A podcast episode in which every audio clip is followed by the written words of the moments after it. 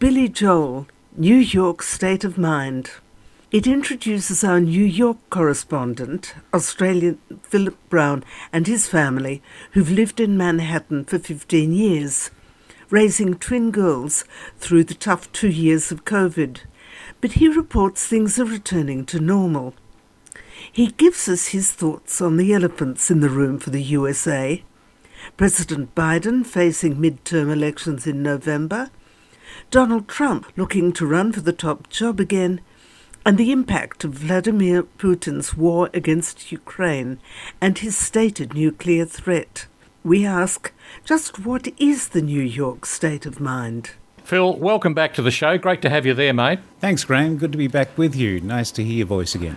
And yours. Now, I gather that things have improved greatly in New York City, although there are a few commentators on the net just talking about this latest spike of the Omicron variant or variants. Are you actually seeing that? Yeah, we're definitely hearing about it. There is a spike in cases, although that hasn't really resulted in a spike in hospitalisations. So this seems to be a more contagious version than any other, so more people are catching it. But the symptoms seem relatively mild, so people aren't getting into the hospitals, which is a great thing. Yeah. Yeah, I think that's where that was the big issue with Delta variant, wasn't it? That it hospitalised a lot of people, and obviously the more in hospital, the more in ICU, the more on ventilators, and it just goes down the gurgler from there. Yeah, exactly. But really, in New York, people are out in the streets. They're out in the restaurants, the bars, the clubs. It's full on. The tourists are back. A lot of people now in Times Square. That had been empty for almost a couple of years. People queuing to line up and go up to the Empire State Building and take in the view. So it seems to be bouncing back very well. Oh, I remember you sent us a photo of the naked cowboy standing very all alone.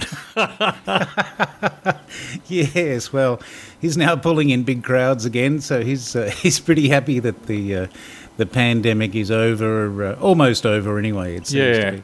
Oh, well, that's good news. Now, you were saying to me that one of the issues that your daughter's faced and the kids in their school, was that there's concern among parents that not every student, maybe some who hadn't been vaccinated, would be able to participate in some of the social activities because they just didn't want the risk.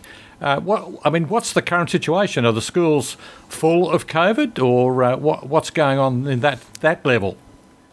The schools seem to be relatively safe. In fact, my girls' school, they send out a report every week of the number of cases. There are currently 4 cases within about 1,000 kids, so it's a very low number.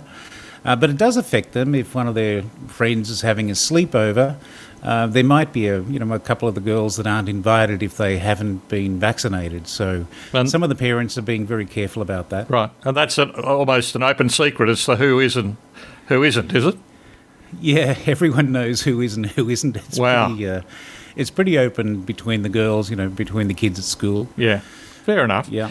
And so I want to ask you about some other... That was the P of pandemic. I want to ask you about a couple of other Ps that are what I'd call the elephants in the room in New York City. And we played Billy Joel's New York State of Mind, so I guess I'm going to ask you to give me your version of the New York State of Mind on the P for presidents and, of course, that other P rollicking around in Eastern Europe, the P for Putin, and how that might impact the people of New York and, I guess, more broadly, the American population.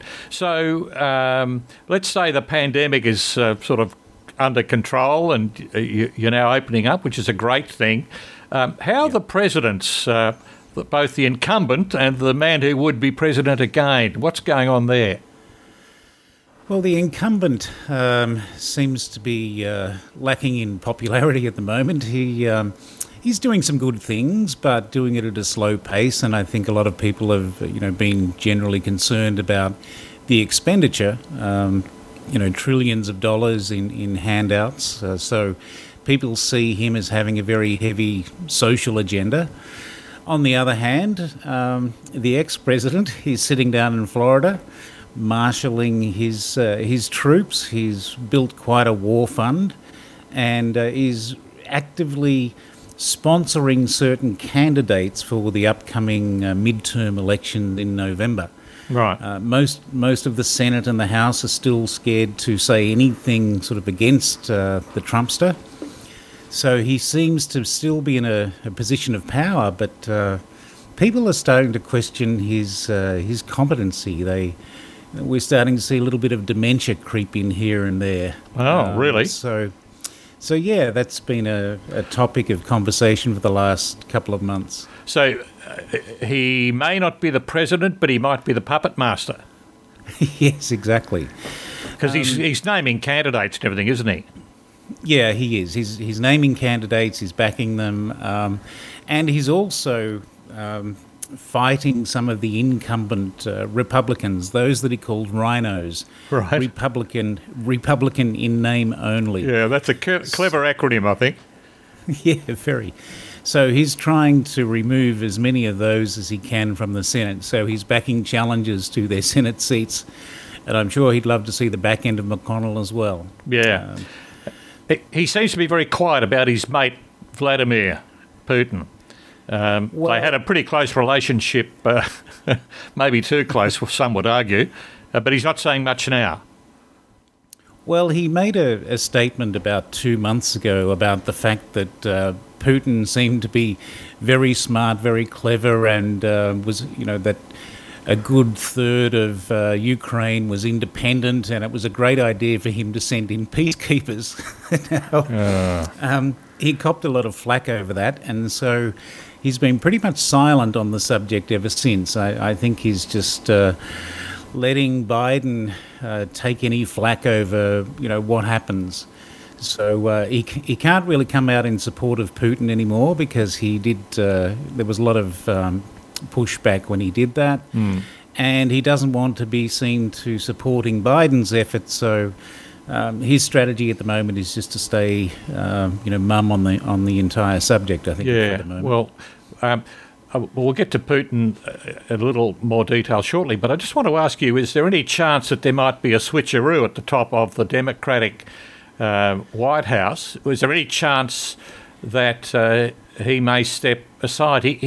He certainly seems to walk tentatively and to talk a bit tentatively. He, if you'd said dementia, I would have immediately thought of Biden, maybe not Trump so much. Yeah, I can see that.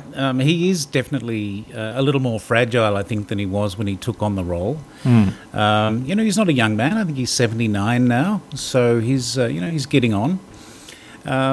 So yeah, it's a lot of pressure. It's a high pressure role. It's they're working 16-hour days, so I guess it catches up. But is Kamala Harris up to it, Phil? Well, people have been roundly disappointed with Kamala Harris. To be honest, she was put in charge of border control when they first took office, and really, hardly a thing seems to have happened there. So. The Trump supporters are very much up in arms about the fact that she's done nothing. And I think the Democrats are fairly disappointed with her performance to date, to be honest. So I don't see that being a switch that they would want to make anytime soon, to be honest. Right, okay. So let's just consider Putin. He's made a very overt threat. It seems to be towards the US. I'm not suggesting he's going to drop a nuke on the US, but how do you think the public are reacting? Do they fear Putin in any way, or is it a fear on behalf of NATO and the neighbours? The fear is, well, Putin has played... his strategy is to say, look, if NATO and the US gang up and start supporting... Ukraine with things like, tactical sort of weapons that he doesn't think they should, aircraft. He was very much against them implementing a no-fly zone and threatened to use nuclear weapons. So there's that. That's a big stick that he's holding over everyone at the moment, and that's why this war is really continuing. No one is really game to see whether Putin is crazy enough to press the button or not. There was a photo this morning, I don't know if you saw it, of his nuclear bomber flying over Ukraine. It's clearly a much, much larger aircraft than almost anything around it. I think he had fighter jets around it. Well, that's a pretty overt sort of threat, isn't it?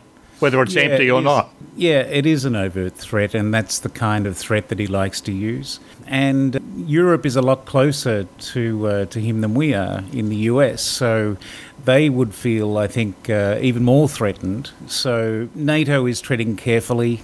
The US is treading carefully. They're sending incredible amounts of weapons into Ukraine, actually. Right. But definitely not aircraft. Some of the tanks and things are being supplied by some of the European countries. But, that's the threat that he has. That was New York correspondent Phil Brown speaking with Graeme Kemlo. This